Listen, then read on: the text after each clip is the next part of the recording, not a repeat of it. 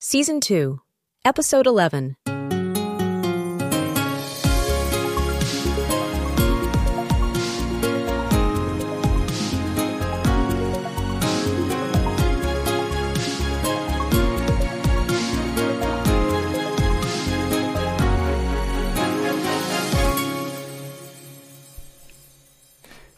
I'm James, And I'm Pat. and this is UX Podcast, balancing business, technology, people, and society since 2011. And with listeners new and old, all over the world, from the Netherlands to Malaysia. Carol Smith is a senior research scientist in human machine interaction in the Software Engineering Institute's AI division at Carnegie Mellon University. And she leads the Trust Lab team, conducting research to make trustworthy, human centered, and responsible AI systems. In her role, Carol contributes to research and development focused on improving user experiences and interactions with AI systems, robotics, and other complex and emerging technologies. And today's interview with Carol was recorded just after she held a workshop on creating trustworthy AI at UXLX, which is a conference that is held every May in Lisbon, Portugal. Tickets are on sale now and sell out every year. Get yours at ux-lx.com.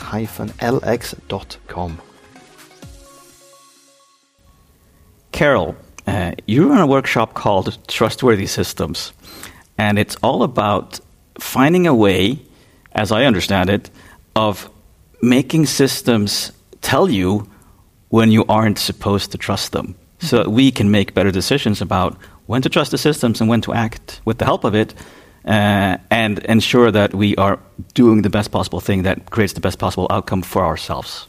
Is that right? Yes, yeah, very much. yeah, yeah, and really uh, just trying to help uh, people in the field of user experience to ask the right questions and to be uh, critical of the work that they're doing so that they're making the best system that they can for the people who either are using the system or who will be affected by the system. Hmm. And I think I, in your workshop, there are some examples you use from self driving cars. I think that's a great metaphor for this because then you can talk about the car doing things and you're wondering should I, should I act or should the car be acting? Yeah, yeah, and, and particularly because people are a little bit familiar with those now, um, and and have at least a, a an understanding that the system is having or supposed to be within the uh, the lanes and, and follow the the um, the indicators and lights and whatever it is encountering, um, but also realizing that there clearly are some limitations to the system. So it's a nice uh, way to talk about complex systems because it's a there are a lot of sensors. There's a very physical interaction between the driver and the vehicle if they are uh, needing to take over, um, and the vehicle itself can be seen to be operating versus in uh, a computing system, an AI system, uh, you don't always you can't see um, as clearly what is happening. Exactly. So uh, there'll be so there's two aspects to that, isn't there? That you've got um, building up a trust, and and I suppose establishing that you can trust the thing. Um, but then there's the communication of how trustworthy. Thinking about your car example there. Yeah. My, my car is it can do the thing where it stays in lane Yeah. and it can steer a little bit for me. It's not self-driving, mm-hmm. but it does beeps and things at various points. And I've understood that that is some kind of indication of lack of capability or a warning. Mm-hmm. But I don't really know what it's trying to say to me. Right. So I don't know how it's communicating, and I don't know. That then feeds into my trust of it, I guess. Mm-hmm. Yeah, and that, that's a big challenge with, with those vehicles as well as with, with other types of complex technologies is how, how does it convey that, uh, that things aren't within its typical capabilities, that the situation has changed, that the context has changed, and then how is it um, changing or turn taking with you as the driver or the operator or, uh, you know, even at a computer terminal or, or with a sound speaker, with any of these systems um, how to communicate that is really complex. It's really hard. They're hard problems to solve. Um, and and audio signals in a car work fine if you don't have the stereo on. But if you're listening to loud music, are you even going to hear that little chirp or whatever it is? And if there's no other indicator, how would you know that something has changed or, or that Mm. it's not doing what it's supposed to be doing? Yeah. Yeah. Especially if it's an indicator that needs to be responded to on the first occasion. Right. So the, the, the time to learn isn't there for you. You can't go, oh, right, it was that. Next time I know. Yeah. You know, there's Yeah. some situations where, no, now. yeah, yeah, it's an urgent situation, Yeah. and, and the systems don't do a good job. At least the ones I've, I've seen uh, in in conveying that very well, the urgency and the and the importance of something versus the windshield wiper fluids low. Mm. Like they they're all kind of a similar level. Or the oil lamp comes on, Yeah. which really means stop the car. right, right, and and even that indication, like how I've never driven this car before. If Mm. it's a rental and that light comes on, how important is it for this car versus the car Mm, yeah. I normally drive? Exactly. It, you know, and, and and those kinds of um, contexts are never there in a vehicle to Mm. begin with. Like, uh, especially for a new driver who doesn't know, they can easily destroy Mm. their vehicle. And, and not realize, oh, the oil indicator went on. I figured I'd fill up when I got back. yeah. Even though I don't have a self-driving car, nobody does. Um, I have cruise control, mm-hmm. and sometimes when it's raining really hard or when it's snowing, I get extremely worried that this is going to get an indication of there's an obstacle in the way and start braking. Yeah. So I don't know how to feel comfortable that it's working. Will it tell me there's a problem here? It, it has never told me, so I don't dare use it. How, how much? How much can these systems tell us, really? Yeah, and, and that's uh, you know there there's the the end where people understand that there probably are significant limitations, but it's not clear where it is. And then there, on the other end, there are people who are over trusting and use it all the time because they don't feel safe driving in snow, so they're using the semi-autonomous vehicle Right, yes. in the Yeah. snow because they think it's better than they Yeah. are when it's Yeah. not. Um, and and in between is is all the gray, and um, even vehicles that are purportedly self-driving are really just a compilation of some of these services we were talking about, lane keeping and and uh, the, the the ability to do that, uh, the braking, the automatic braking when, during the cruise control. Those those are really all that the vehicles out there can do. It's just a compilation of those things. So they're not. This isn't really high tech in the sense that the system really is driving. It is using these various uh, types of technologies to to drive, but it's not doing it in a way that uh, that should be trusted. Exactly. oh, that scares me so much. Yeah. I suppose moving moving that example on then to other areas, um, how how do you because like showing so surfacing trust a level of trust or explaining why you should be trusted in a vehicle is, is one thing, but thinking about some of the other AI driven systems, hmm. what what opportunities do these systems have to build trust you know, there? Yeah, yeah, and, and it, it's very dependent on the situation, the context, the the people who are using the system. But typically, if the system is providing the right kind of evidence of how it's making decisions, how it's making recommendations, if it is um, something, a situation where the people understand the the capabilities of that system in that particular context, and also know what the edges are, um, you know, it, it can't handle this type of situation, or it will perform poorly in this type of situation. Then they can begin to build um, what is called calibrated trust. So where they they aren't over trusting the system, they aren't under trusting the system. They know its capabilities. They have evidence that makes them feel that it is a trustworthy system, and so they're able to use it um, in a way that uh, is productive and, and helpful in whatever tasks they're trying to do. I'm immediately thinking of, of healthcare situations uh, because that, there are so many levels of trust. Because it's not just the trust with the machine; it's also trust with the people you are working with, and then you have also to trust their level of competence in interpreting what the machine is saying. Uh, so that I mean that is a great example of the trust situation is something that we can relate to because it appears in so many different situations. It's just not human machine; it's human to human, of course, as well. So does that mean that once a system has done the wrong thing a lot of times, uh, you won't trust it anymore. Uh, I mean, in, in healthcare especially, I've seen this in so many systems. The, the staff stops trusting the system. Right. What can they do? Yeah, yeah, and, and once trust is, is diminished or, or, or gone, it's it's extremely difficult to build it back, particularly in a higher risk, uh, you know, where where the, the situation is um, it has higher stakes. Um, it becomes very difficult for people to to regain their trust and for the system to uh, to provide enough information and evidence, whatever it is, to uh, to be able to overcome that.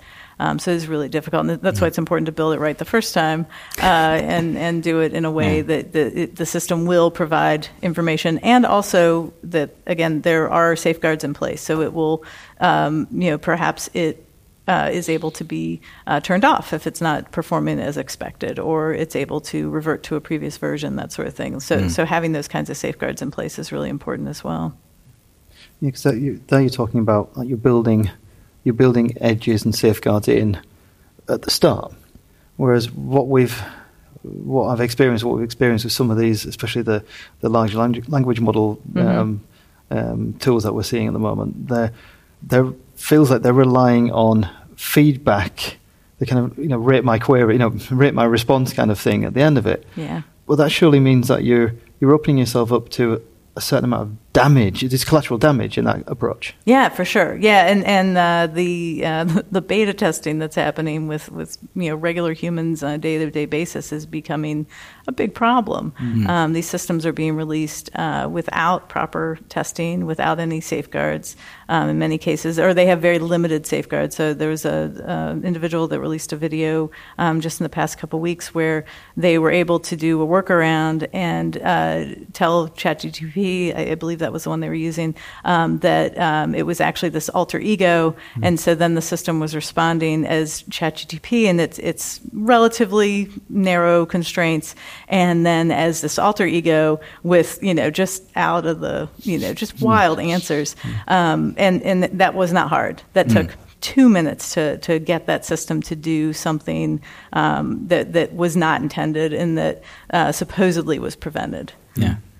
And it seems like ChatGPT is like the perfect example of how not to build it because it's not telling you what to expect. It's not Mm-hmm. Right. teaching you. It's not putting any constraints on your expectations because Right. it, it's, people are assuming a lot and there's a ton of overtrust Yes. in that system. Very much, and and it's not, um, and and there there there are various flavors, but for the most part, most of those systems are not.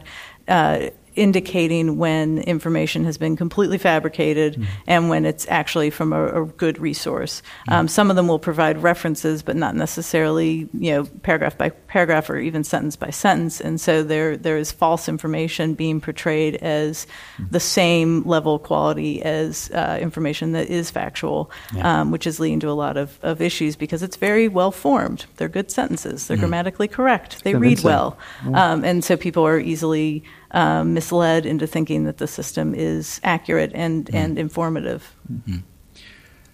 So, do are we heading to a situation where we always need a minimum of two systems?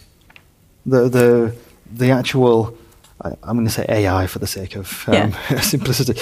Um, that's that's generating these- these responses or these decisions um, with sources or without, and then a control system or safety system that's on top, helping us assess them. Yeah, some people are trying to do that. Um, I think for some use cases that might make sense, but I do think that humans have to be part of that. Um, we can't just have um, one system judging the other system No. because they both could be completely wrong and just yeah sure you know it's, everything's good and and so we really do need um, expert uh, you know subject expert uh, subject matter experts uh, doing that. Uh, you know, if it if it's in a particular area, um, or people who are just doing um, overall. Uh, maintenance monitoring of the systems as well as uh, doing regular audits um, of the system. So there's a lot of layers of um, oversight that are needed, um, but also potentially some use of other systems that they're doing more um, programmatic uh, monitoring in that way. Yeah. So, we're, I don't think we'll get OpenAI to to do the right thing anytime soon. Uh, but a, as a designer listening to this podcast, realizing that it's so easy to get things wrong, how should I be working?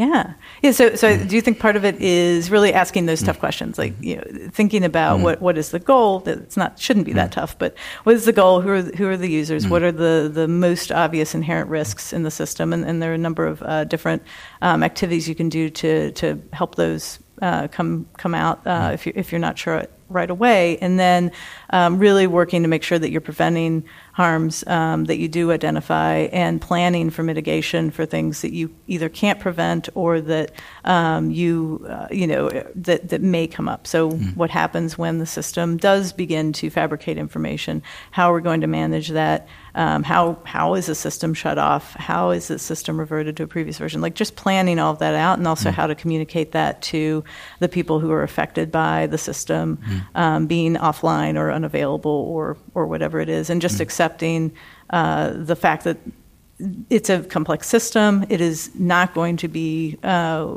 working the way you want it to all the time because of the way that these systems work. They are dynamic, and there will be a situation where the data um, it's called drift um, when when it, it's just not it's not doing what it was doing. It has found a new pattern. It is it is uh, identified information that you didn't want it to. Uh, it's not identifying the information you did want it to now. So you need to do something to to fix it. Yeah. Um, and just accepting that as part of these systems. They're not the old CDs that we used to get in the mail, and it was stable or not. Um, but it was it was what it was. Uh, these systems change, um, and they're not going to be the same from day to day. And so that's why the oversight is so important. Um, and, and the realization that you, you can do something if you really mm-hmm. want to. I mean, it's not impossible. right, right, and, and the, the you know it's not inevitable mm. that harm will occur Yeah. if you do the right the right work up front, and if you put the right safeguards in place and, and have the humans monitoring, et mm. cetera. Uh, nothing is inevitable. We design everything around us. We we make these mm. choices, and we can make the choices to make sure that we keep people safe and and that the systems aren't able to do unintended things. And, and you know, just then we we're using um, language like um, you know the right thing, um, you know, um, Yeah. you know oversight, um, safety, and things. Um, who decides what's safe? Who decides what's good oversight and what's right? Yeah. you know we need to know what's wrong, and Right. that means then core values. Yeah, and these these are really difficult uh, questions and ones that do need to be made at a relatively local level um, because what is right culturally and otherwise for one group of people is not going to be the same for another, um, and even within context that can be very different. So, in one situation, you may, um, when the system is unsure about a response, you may want to know that and, and know about you know how confident the system is, et cetera. Whereas in another system, if it's not at a certain level of confidence and that's confirmed, you may not want to see anything other than things that it, that it's very confident in, or, or, you know. So, so even those kinds of choices, um, much less the ethical and, and other choices that are really going to vary um, in in different ways. So even the question of privacy very different in uh, Europe for the most part, and the U.S. They're very different ideas of what that is and what should be protected, um, and so the systems need uh, the um, the appropriate. Um, regulations and, and oversight and that sort of thing for, for those audiences.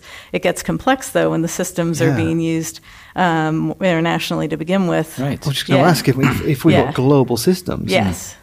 Can they can they deal with that kind of um, you know locality? I mean, saying, okay, I'm Yeah. one system, Right. but I know that's Europe and I know that's the US, and Yeah. I know that's that's China. Yeah, people are trying to do that, but uh, that's so difficult. I, I just it, it's building things to you know to do everything is Yeah. always problematic. So. And defining the I mean defining the boundaries there sounds yeah, oh really like a big. you want to grow, Right. you want, want to grow globally and internationally. But that, from, from a healthcare perspective, I've seen so many enterprise systems that try to try to accommodate so many different countries' healthcare systems. It, it just does not work. exactly. Yeah, it usually Yeah. Mm. isn't going to work. And the other thing is, I don't necessarily want another country's ethics, morals, et cetera, Mm. Right, yeah. put onto me, and, and vice versa. I don't think anybody wants the U.S. idea Yeah. of things right now. So you know, uh, you, it, there's no one's going to Mm. have the right answer that we all adopt. It, it does need to be. Um, these systems need to be Mm. created for the purposes that they're made and for the people that they're made for. And related to that, I think one, one thing that you articulate really well is that it's not possible to build a system that harms no one. Right. Uh, and if you can acknowledge that and feel it really, truly, and be honest about it and transpa- transparent about it, then you can tell people this is what it does, this, and these are the decisions we made, and then you can assume responsibility for them. Right, right. Yeah, because we, we want to build systems that we're willing to be responsible for. Yeah, and, and part of that really is acknowledging the fact that, that the choices that we make are going to affect people, um, and and thinking about that and making sure that we're making those decisions based on the information that we have. Nobody's perfect. I'm certainly not. So these systems can't be um, because we're the ones making them. So we, we just need to acknowledge those issues and, and move forward with that. Um, what uh, Duane Degler calls humble humble design, um, really being you know thoughtful about all of the implications um, potentially. So, so effectively, we shouldn't really be embarking on anything until we've at least found some area of harm Yeah, yeah, because it, it always exists. So, Right. Yeah. Yeah, much like in usability testing, if you conduct a usability study and there's nothing wrong, something It's something's wrong. and, and similarly, yeah, if you're doing a, a harms analysis or another activity to, to identify um, issues, you'll find something. You should find Yeah. something. A successful uh, activity like that, you are going to uncover. They they may be unlikely, they may be very Minor. edge, but but Yeah. they may be very important and, and, and urgent things Yeah. to make sure that you address. Yeah. Yeah, It doesn't mean to say, I mean, yeah, it's not always guaranteed that people are going to die because Right. we've designed something. There, yeah. that's got scale as well. What kind of Oh yeah, and there was a Yeah. super interesting conversation uh, that we had at the very end of your workshop uh, related to is it possible to inform people about harm in such a way that they are harmed because they feel more worried? Right. Yeah, creating anxiety, Yeah. creating un, uh, distrust inadvertently because of oversharing. Yeah. Yeah, there's definitely a balance there. There's been a lot of interesting uh, studies recently looking at transparency and, and explanations um, for these systems. And um, I don't agree with the findings of some of the studies, but it's been interesting to see that in some cases there have been studies um, where people have trusted the system less because it showed them uh, more information. What it was showing them, I have questions about anyway. But but if if you design these systems for the audience in the appropriate way, it should build trust for them. The system should be showing it's trustworthy. Um, it should not uh, diminish that um, in in simple explanations and and and in transparency. Exactly. Oh, So I think about reputation as well, of course, Yeah. which is a, a loose cannon uh, in respect that the reputation isn't connected directly to the solution we put in place. It's an Mm. organic thing that moves between humans. Yeah. Yeah. Yeah. And, and similarly with, with like in healthcare, if one indi- individual Yeah. isn't using the system and they tell somebody else, oh, you know, that system, I, I don't trust anything it does, all of a sudden that system has lost Exactly. another potential user. Yeah. The collapse of reputation, and then it spreads. Yeah. Yeah. Yeah. That's it's a great metaphor. I feel uh, calmed by the fact that we are having these conversations more and more. Yeah. it's a good thing. It's a good Yeah. thing. When people people lately have been asking me questions about ChatGTP and these other these other uh, large language models uh, that never have asked me anything in my career about what I do, um, and that's really Oh, yeah. exciting um, because they're they're more aware both of the risks and and the benefits, um, but also they're starting to question because they're seeing things in the news, on TV, et cetera, And testing Um, themselves. yeah, exactly. Yeah, and realizing that, huh, this this isn't as good as they advertise, um, which is important. I think there's great potential for these systems. I, I wouldn't work in AI if I didn't think it was um, really uh, potentially going to help humanity. But we have to do it carefully and, and consciously make choices um, to to make the systems uh, helpful. Yeah. Thank you so much, Carol, for being on the show. My pleasure. Thank you. So the thing is, I was listening back to this episode as I was driving in my car, and I'd forgotten about how much we talked about cars in the beginning. And it made hmm. me think about all the different lights and switches and, and messages on my car. And it felt like I was questioning why I was trusting it at all. Why was I trusting it? Because e- everything felt really dangerous. Well, or, or I, th- I think for me, I wasn't driving when I was listening to the episode, but I, I did think when you mentioned the oil lamp um, example, and like, does it mean the same thing for all cars? I, I was I was just reflecting about that. That yeah, I mean, that what that oil oil lamp in a modern car probably is trying to say is you should probably book a time at a garage within the next so many hundred kilometers that you use your car. Right. But in my car I 15, 20 years ago, it meant stop the car because your engine can can break down.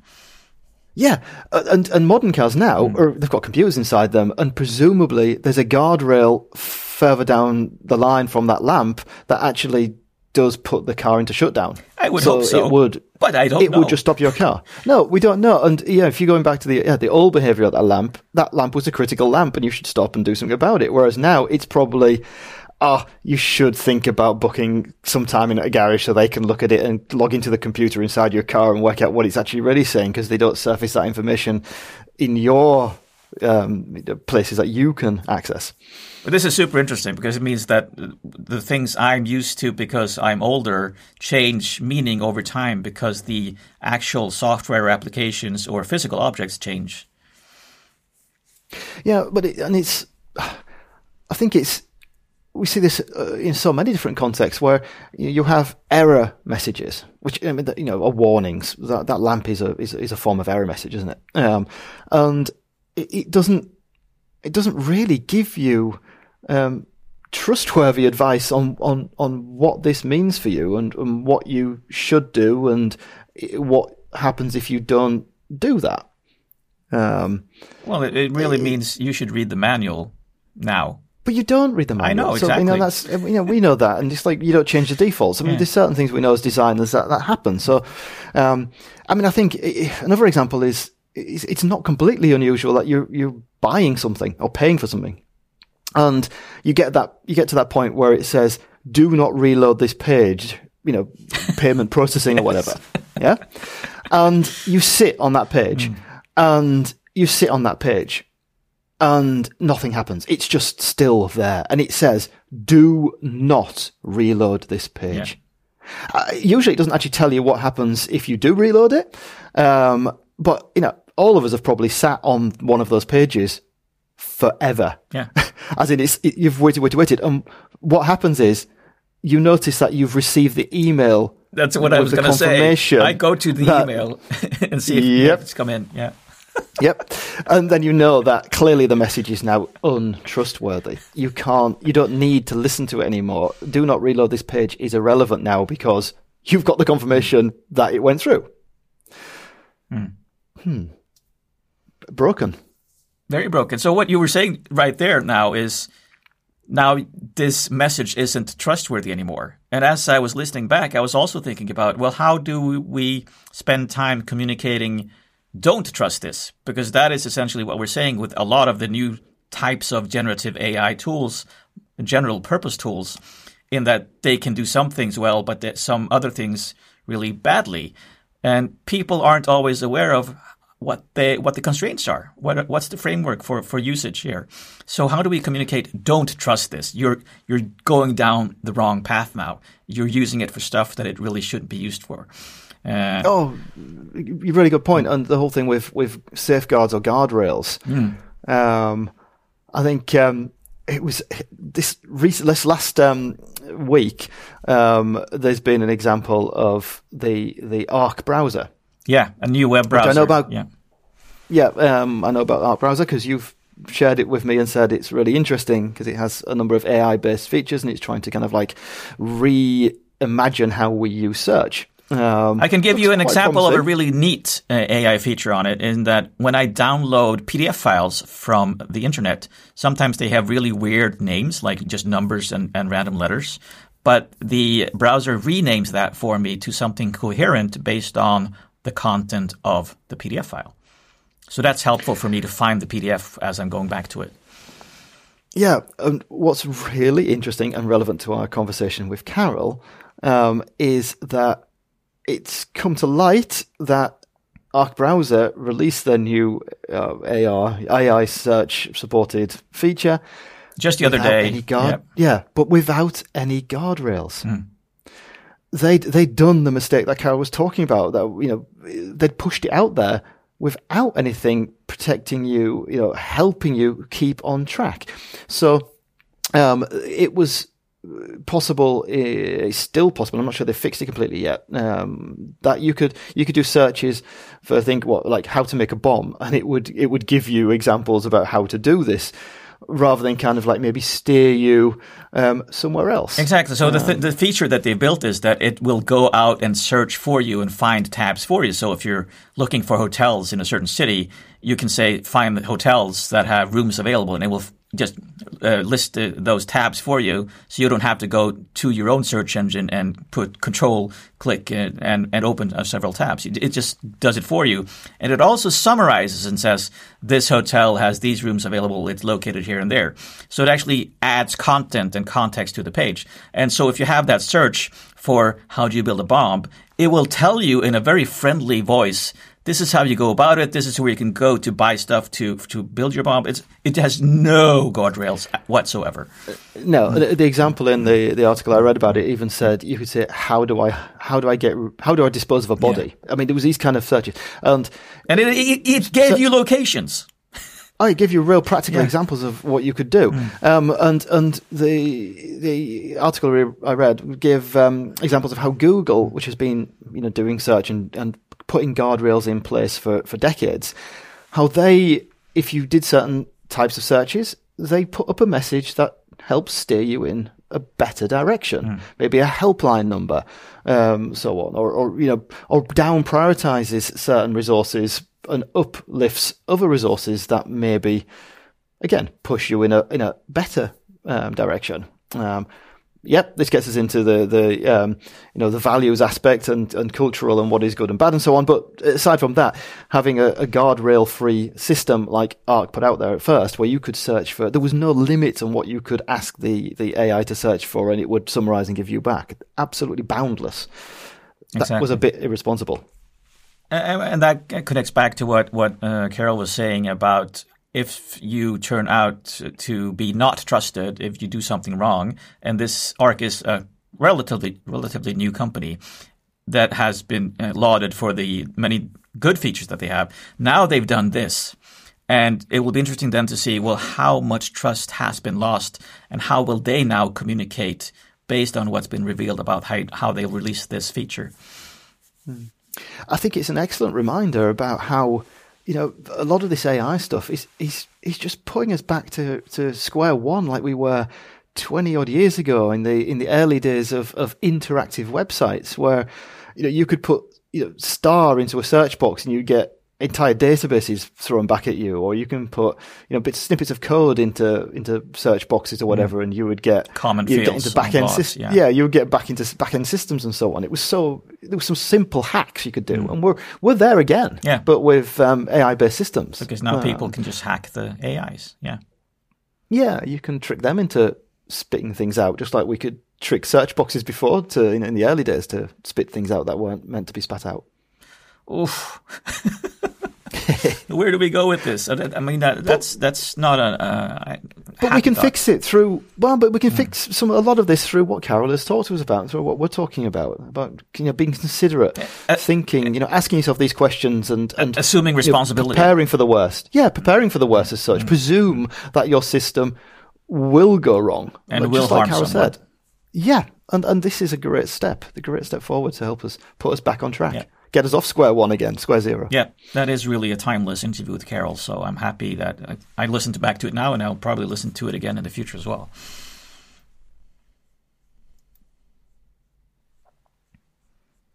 Recommended listening.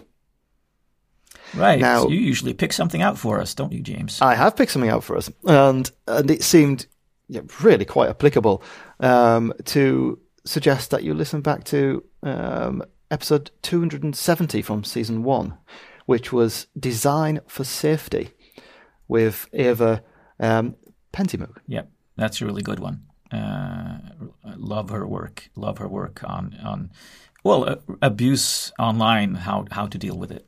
How to make sure you design to make it create less abuse online. I mean, it's it's, it's a fascinating episode. Yeah, and safety and safety in systems. Yeah. So very re- relevant and connected to what we're talking about in this episode. Mm. If you want me and Per as part of your next conference, event, or in-house training, we're offering workshops, talks, and courses to inspire and help you grow as individuals, teams, and organizations. Get in touch by emailing hey at uxpodcast.com. remember to keep moving. See you on the other side.